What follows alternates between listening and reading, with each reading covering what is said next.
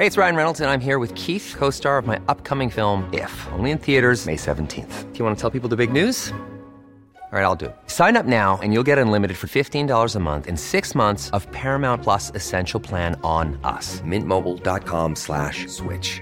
Upfront payment of $45 equivalent to $15 per month. Unlimited over 40 gigabytes per month. Face lower speeds. Videos at 480p. Active Mint customers by 531.24 get six months of Paramount Plus Essential Plan. Auto renews after six months. Offer ends May 31st, 2024. Separate Paramount Plus registration required. Terms and conditions apply if rated PG.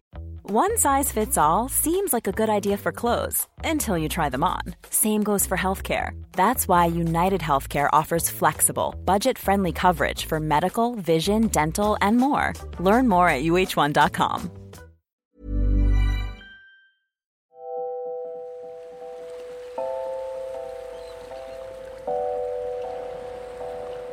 Women of the Seas.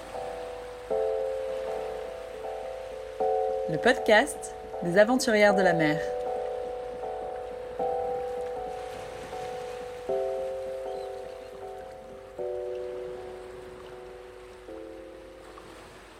La plongée à saturation, l'air n'est pas dans des bouteilles, on est dans un dans un espace qui est euh, mis à la pression euh, à laquelle on veut aller travailler. Donc par exemple, nous, si on veut avoir des plongeurs qui, qui travaillent à 100 mètres, on va en fait les pressuriser à la pression qui existe à 100 mètres sous l'eau. Donc à 100 mètres sous l'eau, en fait, il y a 11 barres de pression, 11 fois plus de pression que à la surface de l'eau. Donc on va euh, les, comprimer euh, un peu comme dans une cocotte minute, hein, faut imaginer, voilà. Mais bon, petit à petit, évidemment, on les, on les, on les comprime. En fait, après, ils descendent, euh, ils descendent au fond dans une, une tourelle. Donc c'est une sorte, une sorte d'ascenseur qui est lui aussi pressurisé. En fait, la porte de l'ascenseur s'ouvre quand euh, ils arrivent à la profondeur voulue parce que la pression de l'eau est équilibrée avec la pression de, la tourelle. Donc la porte s'ouvre toute seule. Ils peuvent sortir et donc là, ils vont respirer avec un tuyau, donc on appelle un ombilical. Ils sont euh, dans un scaphandre qui leur permet de respirer euh, directement cet air qui arrive par un tuyau.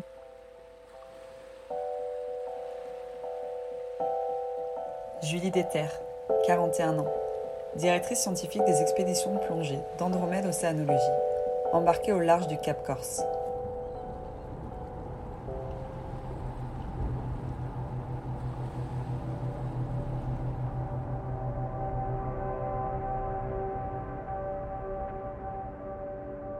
Devais avoir 15 ans, presqu'île de Gien. Donc là, c'est là où j'ai découvert l'herbier de Posidonie, sans savoir ce que c'était, en fait. Voilà, où je me suis dit, mais c'est quoi toutes ces herbes au fond Ah, mais c'est génial, il y a plein de trucs dedans, avec personne du tout pour m'accompagner. Donc en fait, je, je découvrais ce que c'était toute seule, avec, des, avec mon masque et après avec des livres. Et ensuite, à 20 ans, j'ai commencé la plongée sous-marine. En fait, j'enchaînais niveau 2, niveau 3, et plongée pro. Et à côté, donc, bah, j'ai toujours voulu faire des études dans les sciences de la vie. Ça a toujours été plus ou moins clair euh, que je voulais faire, des, travailler avec la nature, autour de la nature en tout cas. J'ai eu un doctorat en écologie, mais parasitaire. Je travaillais sur des rongeurs et les zoonoses, dont des maladies qu'on attrape à travers des agents pathogènes transmis des animaux vers l'homme. Et en fait, après ma thèse de doctorat, je me suis dit, euh, bah, je pourrais travailler très bien sur des parasites, mais euh, marins. Donc en fait, j'ai cherché un contrat après ma thèse qui me faisait travailler euh, sur euh, l'écologie parasitaire, mais marine. Et en fait, j'ai trouvé un contrat à l'Ifremer à Brest sur des bactéries pathogènes euh, qui rendent malades quand on mange des huîtres et des moules, etc. La mer, il se trouve que c'est un, terrain euh, qui est particulièrement intéressant pour la nature parce que c'est un espace euh, sauvage. C'est un des derniers espaces où on peut encore rencontrer euh, des animaux en liberté, hyper facilement. Enfin, je veux dire, on met la tête sous l'eau, c'est Enfin, c'est incroyable en fait. Enfin, va euh, te balader en forêt, euh, essaye de essaye de croiser autant, enfin de voir, t'en vois en fait. Hein. C'est facile euh, sous l'eau. On a l'impression de pas tellement déranger, en tout cas de moins faire peur que sur terre. Et puis on peut voir aussi assez facilement des grands animaux, ce qu'on ne peut pas tellement faire non plus sur terre. Enfin voilà, assez facilement on peut voir des dauphins, des rorquals. Enfin c'est quand même des des grosses bêtes, quoi. Alors que, bah, pareil, quand on va se balader en France, euh, en forêt, il euh, bah, faut s'accrocher pour voir euh, un cerf, un chevreuil approcher. Enfin, voilà, c'est pas facile. Donc, je pense que c'est ça qui m'a, en tout cas, j'ai apprécié dans la mer. Et après ça, ben, finalement, j'ai été embauchée à Andromède, Andromède Océanologie.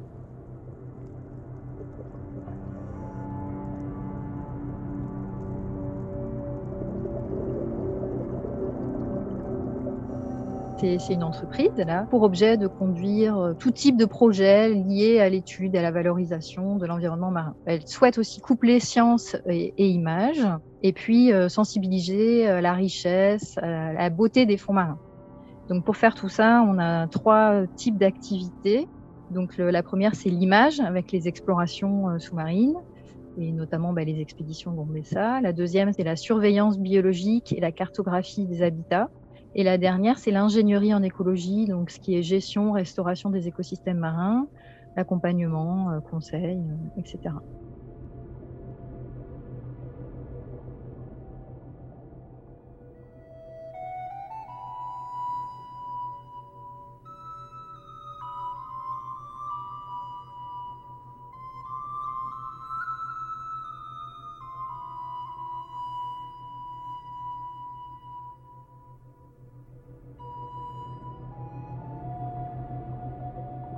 À Andromède, donc mon poste, c'est chef de projet euh, en recherche et développement.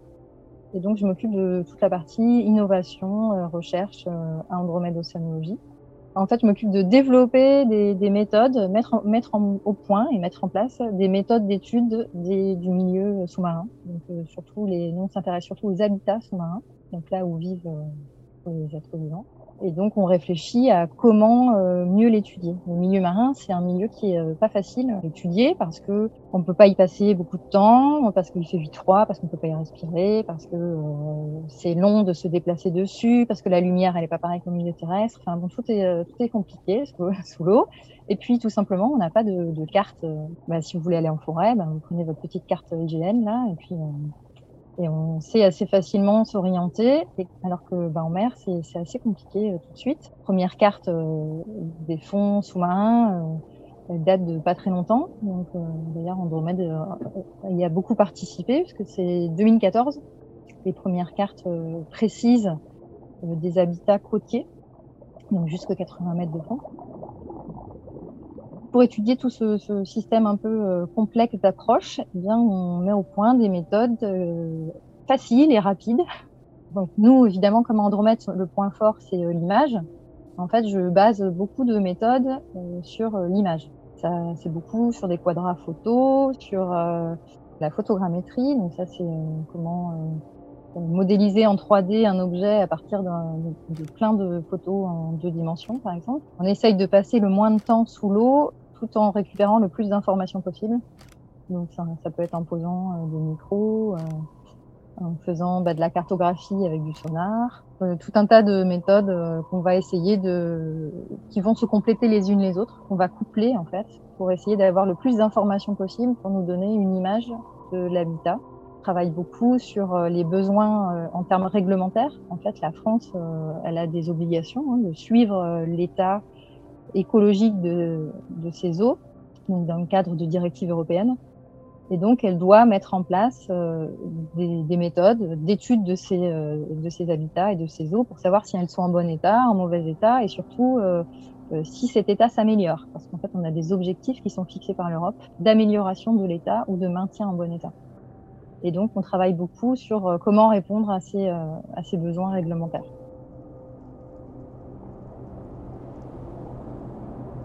Quand je suis arrivée à Andromède, euh, on m'a demandé de m'intéresser à un habitat qui est le coralligène. C'est un habitat assez profond euh, qui est construit par des algues rouges calcaires. On ne connaissait pas grand-chose de cet habitat, on ne savait pas trop comment l'étudier. Et, euh, donc j'ai proposé une, méthode basée, plus ou moins inspirée sur les coraux, hein, mais, avec des quadrats photographiques. Quadrat, en fait, en sciences, c'est un, une surface d'étude standard. Par exemple, 25 x 25 cm. En fait, il y a deux règles euh, qui délimitent un carré et en fait, c'est une surface standard qu'on va échantillonner et qu'on va comparer. On va comparer les espèces qu'on va trouver dans cette surface euh, à plein d'endroits. Et en fait, ben, on a essayé, ça marchait bien, et puis finalement, ben, il y a un réseau de surveillance qui s'est mis en place en 2010 et qui existe toujours, qui s'appelle Record. Et en fait, à la suite de ça, ben, j'ai mis en place d'autres réseaux de surveillance pour répondre à ces besoins réglementaires. Après, on s'est intéressé aux activités humaines, donc avec un réseau qui s'appelle Impact, actuellement aux communautés de poissons avec un réseau qui s'appelle P6, dans lequel on utilise l'ADN environnemental, donc encore une nouvelle méthode.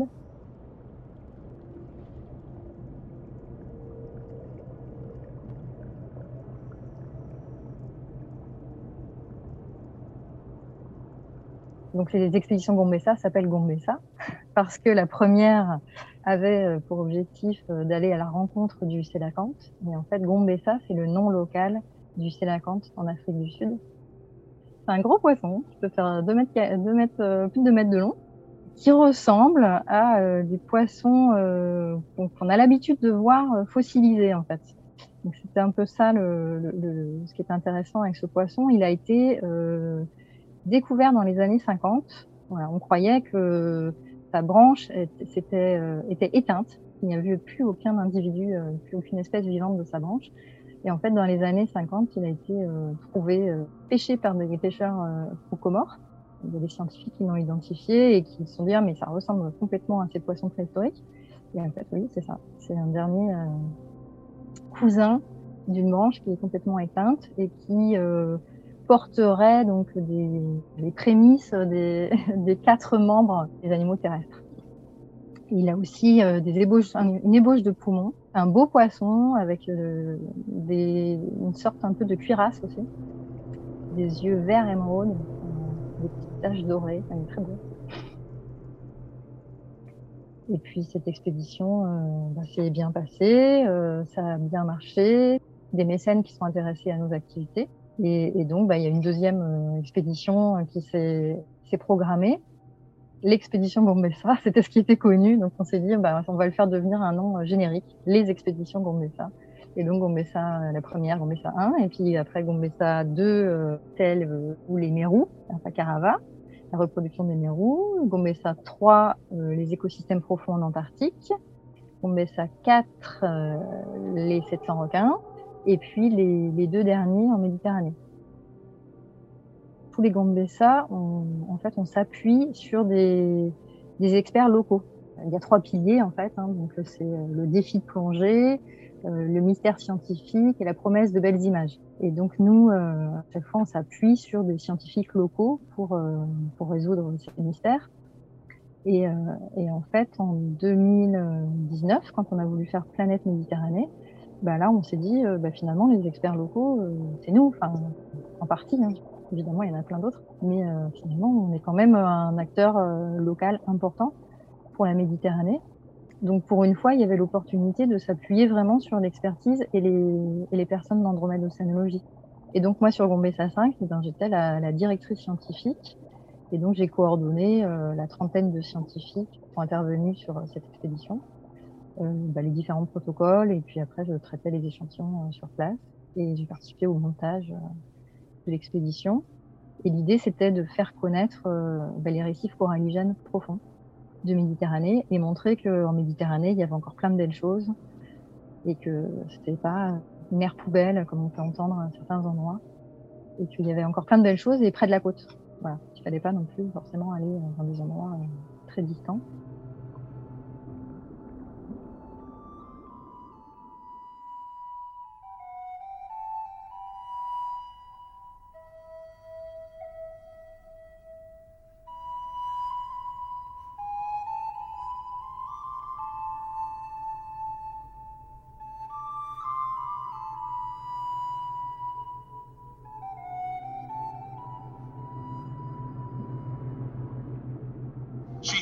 Observé de ses propres yeux les recoins les plus insondables de notre planète.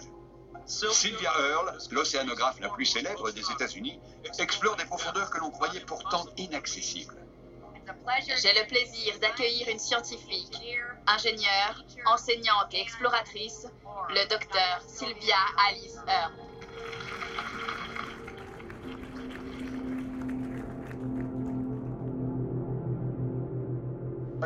On a parfois du mal à savoir ce qu'on veut faire de sa vie. Mais j'ai toujours voulu faire ce que font les scientifiques. Mais je n'avais pas les mots pour désigner ma passion.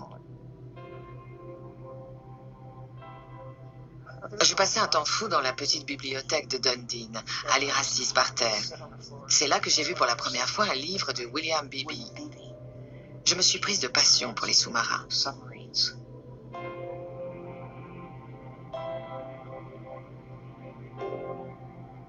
Son livre, Sous la mer tropicale, a été publié dans les années 30. Il y raconte comment Otis Barton et lui se sont glissés dans cette petite sphère d'acier équipée d'un hublot minuscule pour observer à quoi ressemblait l'océan 800 mètres sous la surface. Ils ont découvert les fonds marins et les créatures phosphorescentes qui illuminent l'eau à des profondeurs que les rayons du soleil n'atteignent pas.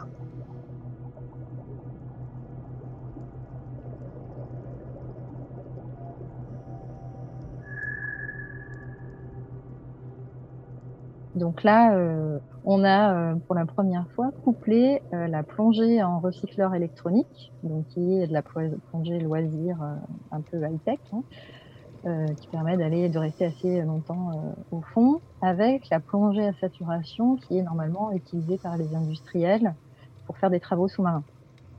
Donc là, nos plongeurs vivaient dans une station sous pression qui les garde à la, pression euh, du fond où ils vont travailler. Sauf qu'en fait, au lieu d'être euh, accrochés avec normalement un ombilical, donc normalement les travailleurs sous-marins, ils ont un, ombilical qui les relie à la, à la tourelle, qui leur apporte de l'eau chaude aussi, un peu de confort, on peut leur parler. Euh, voilà. Nous, nos plongeurs, ils, coupent le cordon et ils sont avec leur recycleur et donc ils peuvent s'éloigner de la station autant qu'ils veulent en fait, hein, du moment qu'ils arrivent à la retrouver après. Et, ça, euh, bah, ça permet du coup d'éviter des temps de décompression très longs, parce que quand on va à une centaine de mètres, ben, finalement, on peut rester euh, pas très longtemps au fond. Quand j'ai pas très longtemps, ça se compte en dizaines de minutes. Et par contre, euh, les temps de palier pour remonter, ça se compte en heures. Donc en gros, il faut une journée pour rester 15 minutes au fond. Et là, en mélangeant donc la plongée en recycleur et la plongée en saturation, eh bien, on peut faire deux fois trois heures de plongée euh, à 100 mètres de fond, si on veut.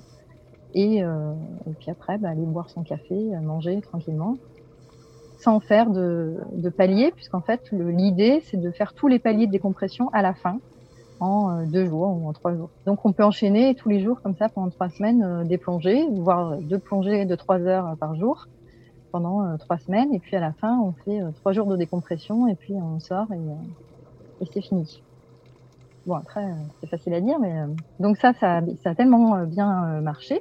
On s'est dit en 2020, on va, on va le réutiliser pour aller explorer les, épaves profondes. Mais en 2020, ben, en fait, il y a le Covid, donc c'est tombé à l'eau.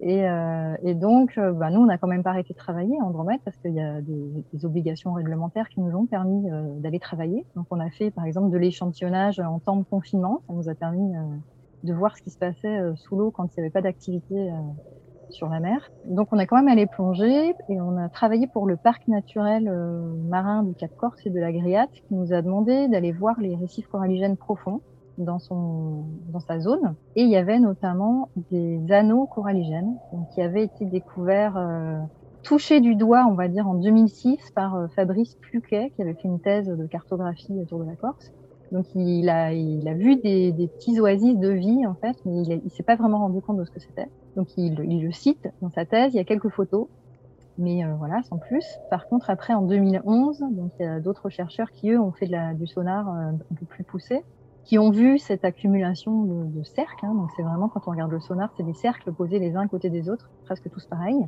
Et donc en 2012, ils ont décrit dans une publication euh, des atolls coralligènes donc nous, on préfère appeler ça des anneaux coralligènes parce que atoll, on trouve que ça prête un peu à confusion. On pense aux coraux euh, des tropiques, alors qu'il n'y a pas de coraux en fait. C'est des, formes circulaires, donc il y en a euh, des milliers en fait. Hein. C'est situé à une vingtaine de kilomètres de la côte, sur euh, 4 km carrés à peu près de zone, à 115 mètres de fond, c'est très, très, très précis, euh, pas au-dessus, pas en dessous. Ils font tous euh, à peu près 25 mètres de diamètre. Et donc ces cercles sont formés de, de rhodolites. Ce sont des, algues rouges calcaires qui vivent euh, sous forme libre et qui forment des petits nodules. Donc il faut imaginer toutes ces petites boules rouges qui vont euh, s'accumuler en cercle. Euh, et puis au milieu de ce cercle, il y a un, bloc coralligène, donc formé d'algues rouges, mais celle-ci fixe. Donc ça peut faire un mètre cube il est au milieu, et puis là-dessus, il y a plein d'espèces qui poussent et qui se fixent, parce que sous l'eau, dès qu'on pose quelque chose de dur, eh ben, toute la vie euh, se fixe dessus. Voilà, donc là-dessus, bah, vous avez des gorgones, des grandes gorgones que normalement on trouve dans des canyons sous-marins, donc beaucoup plus profonds, qui peuvent faire un mètre de haut et qui vont pousser là-dessus. Bah, dans cette publication, il y avait un mystère scientifique, donc un des trois paliers, des trois piliers de, de l'expédition dans le parce qu'on ne connaît pas l'origine, on ne sait pas d'où ça vient, pourquoi. Euh, bah, on se demande euh, donc la dynamique. Est-ce que c'est quelque chose qui est en train de se former? Est-ce que c'est quelque chose qui est en train de se détruire? Euh, Qu'est-ce qui vit là-dessus? Et est-ce que quelles sont leurs menaces aussi? Qu'est-ce qui peut les menacer? Parce que finalement, c'est aussi dans cette zone, pas très loin, qu'il y a eu euh, deux euh, gros bateaux qui sont rentrés dedans, dont un qui était euh, au large du Cap Perth, un qui était ancré et qui s'est fait percuter. Dans la saturation, plutôt que de la faire sur les épaves, on va, on va venir ici. Donc ça voulait dire amener quand même la barge de saturation en Corse, parce que cette barge, elle est basée normalement à Marseille. Donc cette barge, c'est la barge école de l'INPP, Institut national de plongée professionnelle, qui est normalement utilisée pour former les scaphandriers industriel euh, qui leur, apprend à plonger euh, au fond euh, à saturation. Et que là, bah, en fait, on loue hein, pour, nos expéditions. Donc, ça voulait dire emmener cette barge tirée par un remorqueur, parce que cette barge, c'est une, une, caravane en fait. Hein. Donc, tirée par un remorqueur de l'autre côté de la Méditerranée. Et, donc, ça, c'était pas évident. Il fallait réussir à convaincre l'INPP. Il fallait réussir à trouver le bateau qui pouvait emmener la barge. Donc, c'était quand même un rêve un peu fou.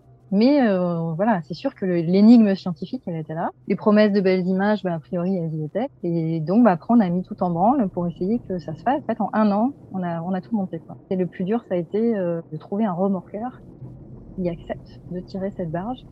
Et donc là, euh, un peu coup de chance, enfin bon, alignement de planètes. Il y a la marine nationale, en fait, qui a accepté d'affréter un bateau, un remorqueur, pour tirer cette barge jusqu'en Corse et puis nous amener à chaque fois, euh, garantir la sécurité et nous amener sur les sites. Ça, c'était le fameux pionnier, le remorqueur.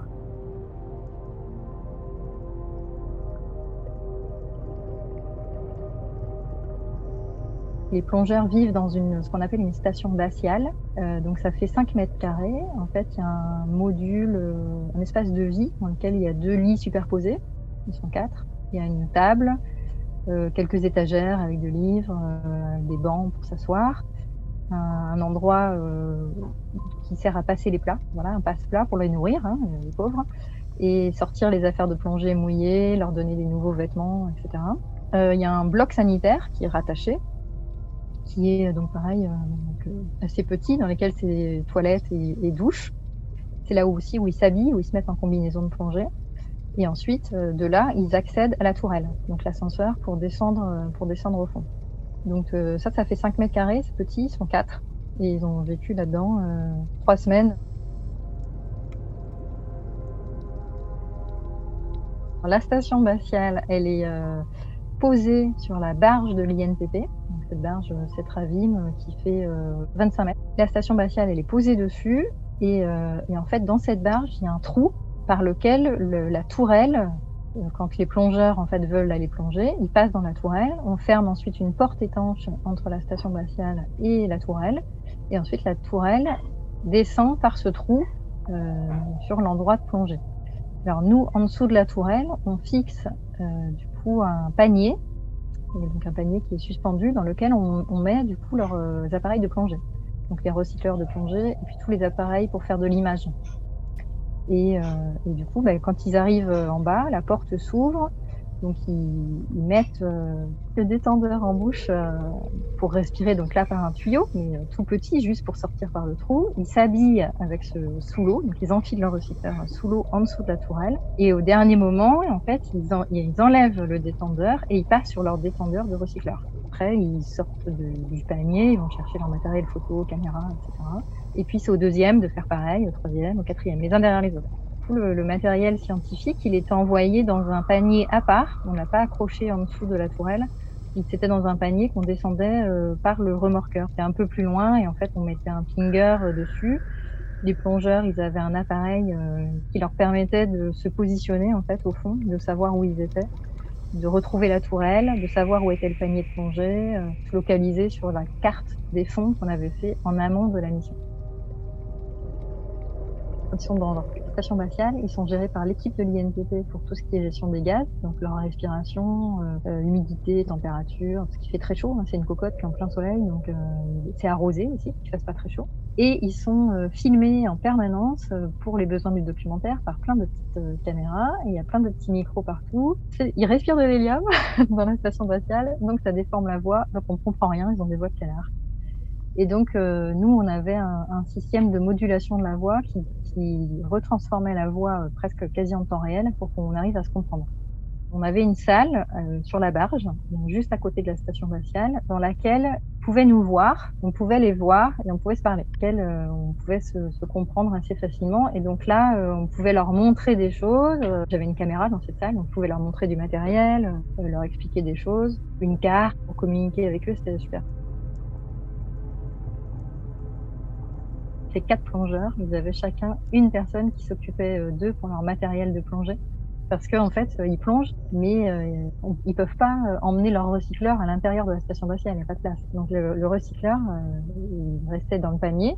Donc c'est un peu particulier aussi parce que ça veut dire qu'il faut faire totalement confiance à, la personne qui s'occupe de votre matériel pour être sûr que la plongée va, va bien se passer. hein. Mais bon, évidemment, chacun avait choisi la personne de son choix s'occuper de son matériel. Et donc, bah, ces personnes s'occupent euh, de tout. Donc, euh, ça va du, recycleur à euh, faire sécher la combinaison, préparer les gants, les appareils photo, de recharger les appareils, mettre les bons appareils, les bons flashs, les bons objectifs. C'est vraiment le double du plongeur, mais en surface.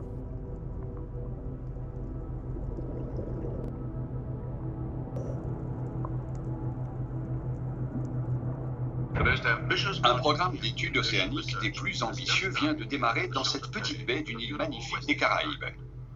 TechTite 2 est le nom de la base sous-marine destinée à un programme de recherche mené par les universités américaines avec le soutien de leur gouvernement. En 1969, j'ai vu une annonce sur le bulletin d'information de Harvard. Nous recherchons des scientifiques prêts à vivre deux semaines sous l'eau au large des îles Vierges. C'était leur phrase d'accroche. J'avais déjà accumulé plus de 1000 heures de plongée et j'avais un certain nombre de publications à mon actif. Je n'avais pas imaginé qu'ils ne recherchaient pas de femmes. C'est Jim Miller, le chef de la mission, qui a dû trancher la question. Il a dit La moitié des poissons sont de sexe féminin et la moitié des dauphins aussi. On doit pouvoir supporter quelques femmes.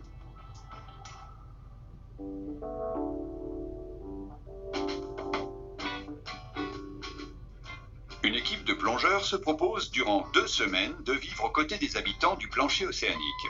À leur tête se trouve la célèbre scientifique Sylvia Earle, spécialiste de la botanique marine et plongeuse chevronnée. Elles s'apprêtent à découvrir leur nouvelle demeure, équipée de tout le confort moderne, télévision, réfrigérateur et moquette. À l'intérieur, on était au sec, mais il suffisait de se glisser dans une trappe pour se retrouver dans l'eau. On pouvait passer 10 ou 12 heures par jour dans l'eau. J'étais comme une enfant dans une confiserie, sauf que mes bonbons étaient vivants. On évoluait au milieu de tous ces animaux que l'on finissait par connaître individuellement. Il y avait ce groupe de cinq poissons-anges qui passaient nous voir tous les matins. Chacun avait un comportement et une personnalité propre. C'est ce séjour qui m'a donné une perspective probablement différente de celle de la plupart des gens. Pas seulement sur l'océan, mais aussi sur ses habitants. Avant cette mission, j'évoluais dans une sphère strictement scientifique, sans contact avec le grand public. Mais le programme TechTite a tout changé. J'étais forcée de sortir de ma coquille.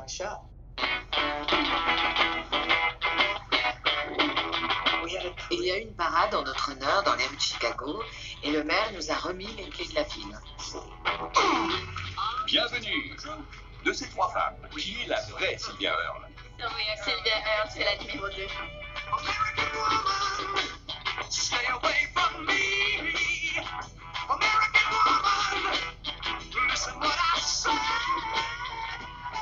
Sylvia Earle was a Sylvia Earle a dépoussiéré l'image de l'océanographe barbu vêtu d'une chemise de flanelle.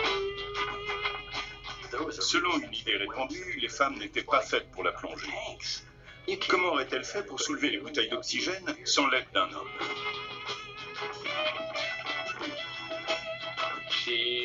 Elle a fait voler les barrières en éclats.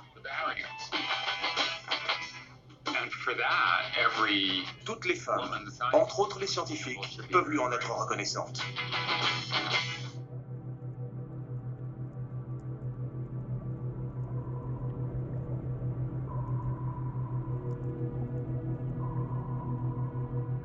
Donc la station spatiale sur la, sur la barge, la barge tirée par le remorqueur, et en fait il y a un autre bateau, c'est un trimaran qui s'appelle Victoria 4. Et en fait, moi je dormais sur ce trimaran avec euh, quelques autres personnes, dont le directeur de plongée, le coordinateur surface, et puis l'équipe euh, cinéma, l'équipe film qui s'occupe de faire le documentaire. Donc on dormait tous ensemble sur ce bateau qui contient euh, du coup qui a 19 places.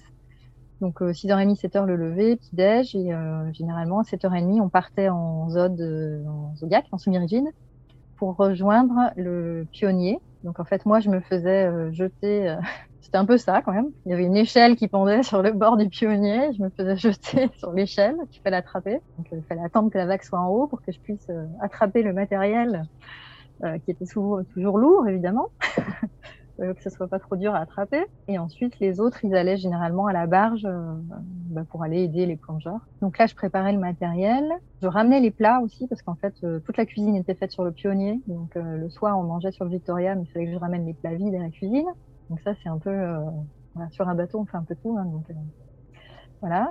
donc je faisais livreuse de plats aussi. après, donc je préparais le matériel pour la science c'est préparé dans le panier des filets, euh, des, des, pinces, euh, euh, des sacs plastiques pour mettre les prélèvements, un hydrophone s'il fallait poser l'hydrophone, la carotteuse s'il fallait faire une carotte. Bon, ça dépendait voilà, de ce qu'il fallait préparer. Ensuite, je traversais donc à l'aide d'une espèce de petite passerelle mouvante. J'allais sur la sur la barge pour aller voir les, les plongeurs. Donc là, l'idée c'était de leur expliquer ce qu'ils allaient faire.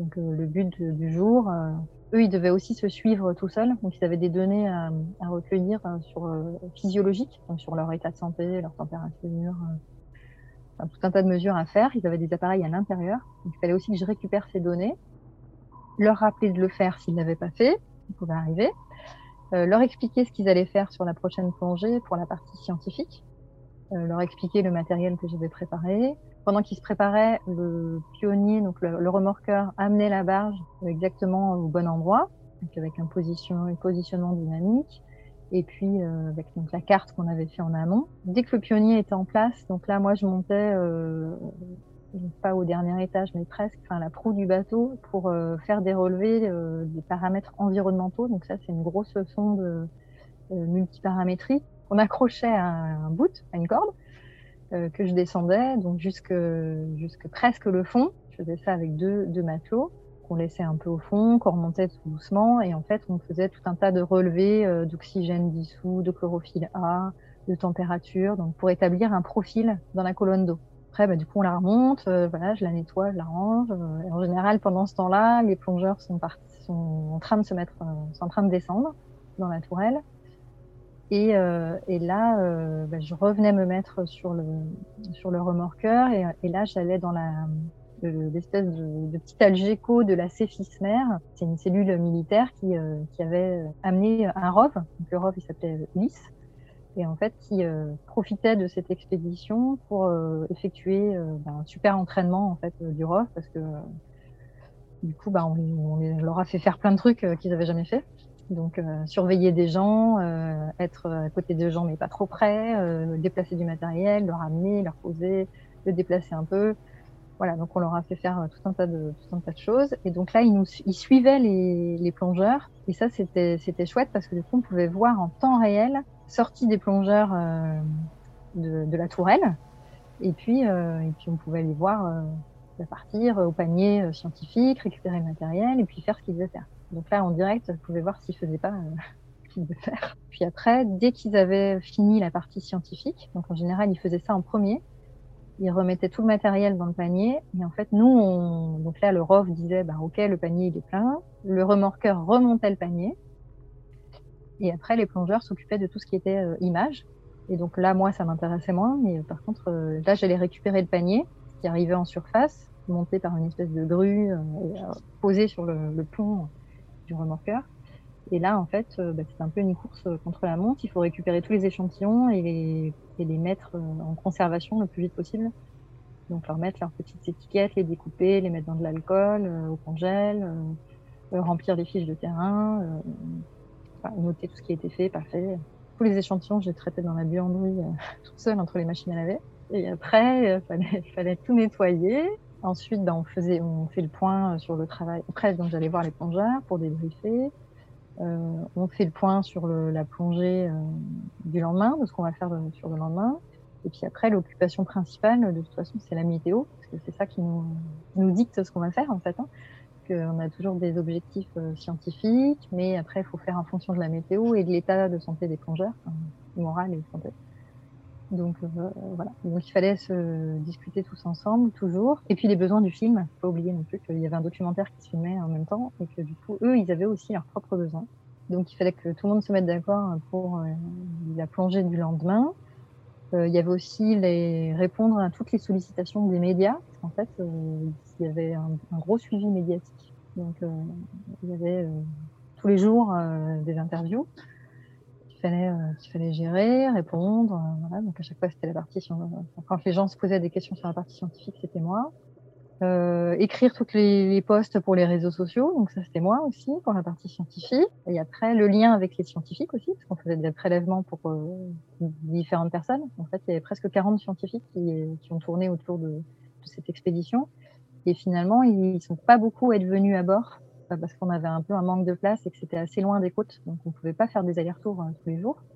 Donc c'est pour ça que je faisais beaucoup pour les autres, mais il fallait toujours, euh, bah, fallait les tenir au courant et puis euh, qu'ils vivaient un peu l'expédition par procuration. Et puis vérifier qu'on avait bien fait comme il fallait.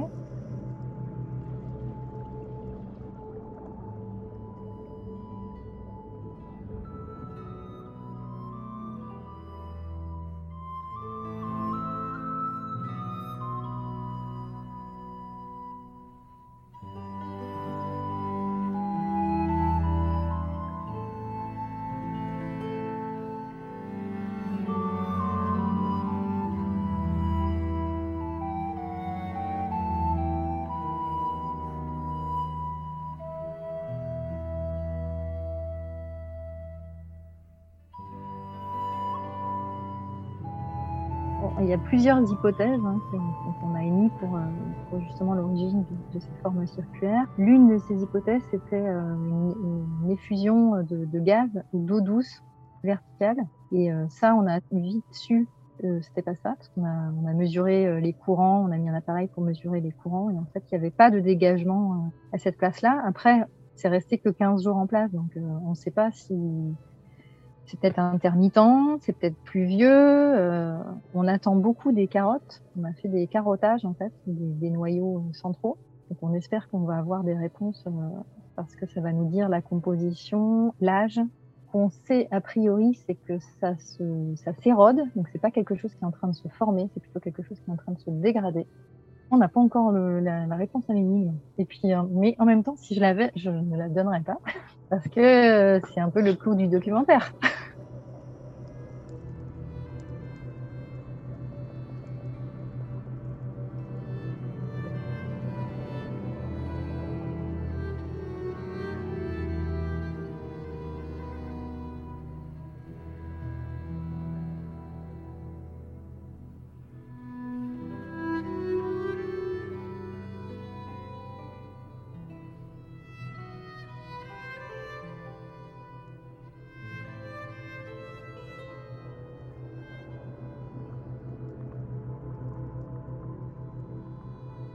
je vais pas dire que j'ai toujours été une amoureuse de la mer. Si je vais pas sur la mer, euh, je suis, malheureuse et tout ça. Non, c'est pas vrai parce que moi j'aime bien la verdure. J'aime bien le bleu, mais quand je rentre, j'aime bien la forêt. Ce que j'aime en fait sur la mer, voilà, c'est vraiment la sensation de liberté et euh, ce, rapport à la nature. On a l'impression d'être bah, là, dans le côté sauvage, nature. Et puis ce que j'aime bien aussi, ce qu'on retrouve, en tout cas quand on est en mer, c'est l'esprit de solidarité qu'on retrouve toujours entre les gens sur un bateau. On est souvent très serré, on n'a pas beaucoup d'espace, des fois pendant longtemps, et on partage les bons moments comme les mauvais moments. Et, euh, et ça, j'aime bien aussi. De, l'équipe euh, tous ensemble, de savoir qu'on peut toujours compter les uns sur les autres.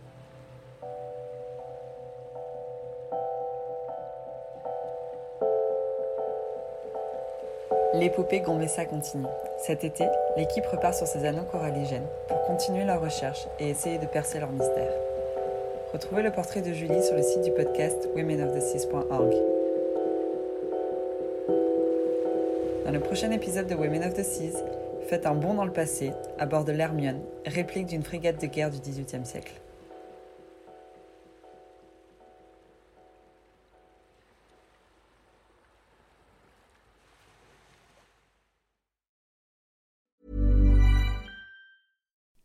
You like to look five years younger? In a clinical study, people that had volume added with Juvederm Voluma XC in the cheeks perceived themselves as looking five years younger at six months after treatment. Look younger, feel like you. Add volume for lift and contour in the cheeks with Juvederm Voluma XC. Reverse signs of aging by adding volume to smooth laugh lines with Juvederm Volure XC. For important safety information and to find a licensed specialist, visit juvederm.com. That's J U V E D E R M.com. Not for people with severe allergic reactions, allergies to lidocaine, or the proteins used in Juvederm. Common side effects include injection site redness, swelling, pain, tenderness, firmness, lumps, bumps, bruising, discoloration, or itching. There's a risk of unintentional injection into a blood vessel, which can cause vision abnormalities, blindness, stroke, temporary scabs, or scarring. Talk to a licensed specialist to find out if it's right for you.